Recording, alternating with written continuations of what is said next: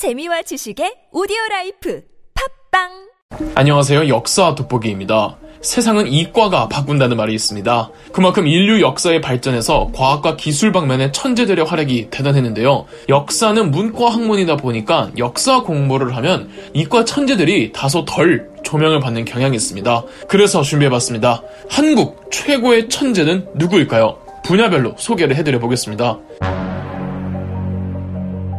Counting stars 밤하늘의 pearl 먼저 천문학입니다. 이 천문학은 왜 중요할까요? 우선 날씨는 인간의 경제 활동과 사회 생활에 매우 중요한 환경적 요인 중 하나이며 결정적으로 인간이 살아가는데 시계 역할을 해주기 때문입니다. 더군다나 농업이 국가 경제의 대부분을 차지했던 전근대 시대에선 날씨와 계절, 시간을 알려주는 천문학이 대단히 중요했답니다. 이 천문학을 바탕으로 인간의 길흉화복을 점쳤던 고려시대 초기, 아니 고려시대의 첫 번째 천문학자가 있습니다. 바로 최지몽입니다. 꿈을 알다는 뜻의 이름부터 남다르죠? 이 최지몽의 본명은 따로 있는데 천문학으로 태조 왕건의 꿈을 잘 해몽해서 왕건이 직접 화사해준 이름이 지몽이라고 합니다. 이후로도 최지몽은 고려 여러 왕들에게 반란이 생길 것 같을 때마다 말을 해주어서 미연에 대비할 수 있도록 돕기도 했답니다. 물론 별의 움직임으로 미래를 예측한다는 건 과학적이지는 않죠. 그러나 우리가 사주를 볼 때 사주 팔자, 태어난 시간과 계절, 그리고 날씨까지도 어느 정도 계산한다는 점에서 최지몽은 천문학과 역술의 통달에 두 분야를 엮은 점성술사였다고 봐야겠죠. 다음은 조선 전기의 천문학자 류방택입니다. 고구려가 천문학이 발달한 나라였죠. 이 고구려에는 그 오랜 고대 시절임에도 별자리 28수와 각종 천문학 관련 지식들을 다 새겨놓은 그림 천문각석이 있었다고 합니다. 그런데 어찌된 일인지 이 각석은 대동강 인근에 수장되어 전해지지 않고 있다가 몇백 년이 흐른 뒤 조선이 건국됐을 시점인 태조 이성계 때 평양에서 사라진 옛 고구려 천문 각석의 그림의 영인본이 발견된 겁니다. 이제 간 나라를 건국한 태조 이성계의 입장에선 이 그림 영인본의 발견이 얼마나 반가웠을까요? 조선 건국은 하늘의 뜻임을 위시하면서 태조 이성계는 이 그림 영인본을 바탕으로 다시 고구려 천문각석을 제작하도록 하는데 이 천문도 각석이 세계에서 두 번째로 오래된 국보 228호 천상열차 분야지도입니다. 뭐 이 이야기는 유명하죠. 이 천상열차 분야지도를 제작할 때 천문학 자문과 계산을 담당했던 천문학자가 바로 류방택입니다. 태조 이성계는 너무 기쁜 마음에 류방택을 개국 공신 1등 공신으로 임명해 주려고 했으나 조선 건국에 대해 회의적이었던 류방택은 공신과 벼슬을 모두 거절하고 은둔해 버렸다고 하죠. 류방택의 고향인 서산에는 류방택의 이름을 딴 천문과학관이 있습니다. 조선 후기가 되면은 서양의 천문학이 조금씩 조선에 유입이 되는데 그 시작은 인조 때의 신하였던 김육이 새로운 달력 계산법인 시헌력을 도입하면서부터였죠. 시헌력은 중국 청나라에서 이 서양인 아담 샬에게 제안해 만들어낸 역법으로 현재 우리가 음력이라고 부르는 역법에 해당합니다. 비록 김육은 시헌력 도입의 주자였지만 김육 자체는 천문학자라기보다는 정치인 겸 신하였고 대신 같은 집안 사람이었던 천문학자 김성문은 효종 시절 한국 최초로 지구는 둥글다는 진구 구형설과 하늘이 지구를 도는 게 아니라 지구가 자전한다는 지전설을 주장하기도 했습니다. 이러한 김성문의 지전설은 이후 실학의 1세대라고 할 수 있는 성호 이익 그리고 이익의 제자 홍대용에게까지 계승이 되는데요. 특히 홍대용은 우주는 무한히 팽창한다는 무한 우주론을 그 옛날에 주장하기도 했던 아주 뛰어난 천문학자였답니다. 전근대 동양에서 화학이라 함은 주로 화약 제조에 국한되어 있으며 당연하게도 화약은 무기 분야에 집중되어 있겠죠. 우리나라 최초의 화약 무기는 다들 아시다시피 고려 말 외구와의 싸움 과정에서 최무선이 만들어냈습니다. 화약은 일찌감치 중국에서 만들어졌으나 중국만이 그 기술을 보유하고 있었고 화포를 만들 수 있는 국가도 중국이 유일했죠. 중국은 아주 소량으로 화포를 외국에게 대여는 해주었으나 화포를 제작하는 기술만큼은 철저히 기밀로 하고 있었는데 평소에 화약에 관심이 많던 최무선은 엄청난 양의 공부와 연구, 끝없는 시행착오의 실험, 인맥을 총동원한 중국 지인들로부터의 정보를 바탕으로 끝끝내 화약 만드는 기술을 터득합니다. 고려 정부는 처음엔 최무선이 화포를 만들었다는 말을 믿지 않았으나 눈으로 직접 확인한 후 1377년 우왕 3년 고려 정부는 공식적으로 화통 도감을 설치합니다. 화통 도감은 최무선 주도하에 화약에 대한 지식을 바탕으로 화포 대량 생산에 들어갔고 1380년 진포 대첩에서 외선 500척을 괴멸해버리는 큰 역할을 합니다. 그런데 이때 최무선이 최초로 개발한 화포는 어, 우리가 생각하는 대포 수준이 아니라 어, 원시적으로 그냥 일정한 시간이 지나면 뻥하고 터지면서 불을 일으키는 정도였다고 보시면 됩니다. 그래도 최무선 사후에는 그의 아들 최해산이 세종대왕의 적극적인 후원 덕에 화약 무기를 개량하는데 크게 이바지합니다. 조선 중기 때는 군기시 소속의 화포 전문가 이장손이라는 과학자가 조선만의 독자적인 화약 포탄 비격 진천례를 개발해냅니다. 비격 진천례는 투척용 폭탄인데 이걸 적 진영에 던지면 일정 시간 후 폭발하게 됩니다. 비격 진천례의 진정한 살상력은 폭발 그 자체보다는 그 통 안에 있는 각종 날카로운 창살과 표창, 압정, 철편 등이 있습니다. 1592년 임진왜란의 경주성 탈환전에서 최초로 쓰이기 시작해서 이 비격 진천례 덕에 승리한 전투가 임진왜란 때 한두 가지가 아니었습니다.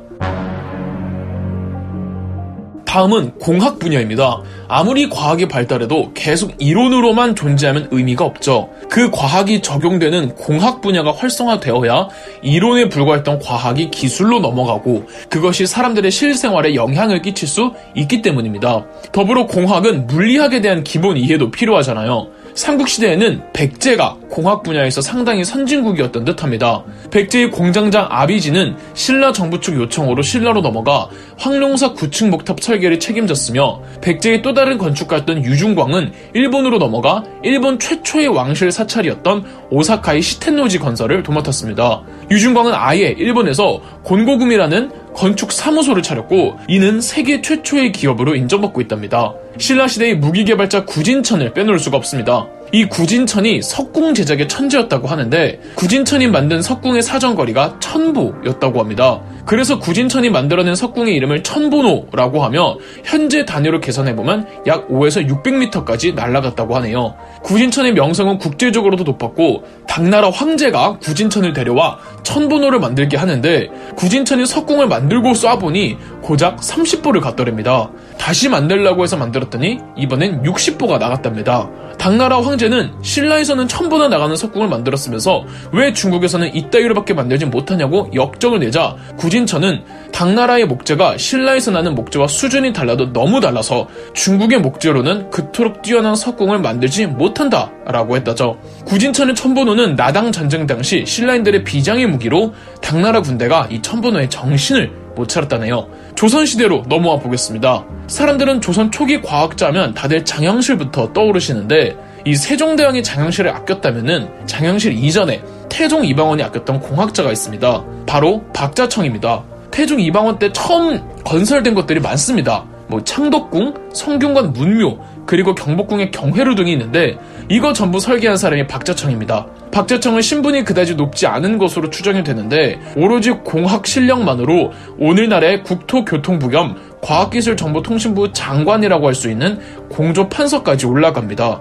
신분이 높지 않은데도 고위직까지 올라가면은 주변의 사대부들을 썩 내켜 하지 않죠. 이 박재청을 시기하고 음해하려 했던 사대부들조차 조선왕족실록에는 이렇게 기록해 두었습니다. 박재청은 다른 특이한 재능은 없었으나 오직 토목의 공역을 관장한 공로로 사졸로부터 출세하여 종 1품의 지위에 이르렀다. 박재청은 본인의 능력을 알아보고 끝까지 믿어준 태종 이방원의 무덤이 그의 마지막 작품이었죠. 그리고 나올 분이 나오셨습니다. 바로 장영실입니다. 세종대왕의 염원은 한국만의 시계를 갖는 것이었습니다. 중국과 한국은 엄연히 시차가 존재하죠. 기후도 다르고요. 그런데도 당시까지만 해도 한국은 중국의 시간, 달력, 기후 등을 사용했습니다. 이러니 한국 실정에 맞질 않았고 조선만의 독자적인 천문 관측 능력이 있어야겠다고 생각했고 이 세종대왕은 장영실을 내세웠던 거죠. 이런 장영실을 천문학 파트가 아닌 공학 파트에서 소개드리는 거는 물론 장영실이 천문학적으로도 지식이 뛰어난 건 맞지만 그 천문학 지식을 대중들에게 널리 보급시켜줄 수 있게끔 시계를 만들었기 때문입니다. 장영실은 세종대왕의 지시로 중국 명나라로 가서 명나라의 전유물이었던 천문 관측기구를 눈으로 몰래 보고 온 뒤 그것을 기억해내 귀국 후 혼천이, 간이 등 다양한 천문 관측 기구를 만들어냈고 물시계 자경루, 해시계 앙부일구, 그리고 옥루라는 독특한 시계를 만들어내기도 했습니다. 장영실의 인생 멘토였던 이천 역시 경자자라는 활판 인쇄기를 만들어내는 등 뛰어난 공학자이기도 했습니다. 의외로 조선의 5대왕 문종도 뛰어난 공학자였는데 평소 무기와 군사 방면에 관심과 지식이 뛰어났던 문종이 설계한 작품이 바로 화차입니다. 이전까지 화약으로 멀리까지 날아가는 신기전을 제대로 사용을 못했는데 발사 틀과 그것을 이동시킬 수 있는 바퀴를 단 화차를 만들어내 신기전을 다연발 공격 무기로 만들어낸 거죠. 추구기도 문종 작품입니다. 이 조선 후기 실학자 정약용도 수원 화성 건설을 총책임하고 거중기를 만들어낸 등 뛰어난 공학자이기도 했죠.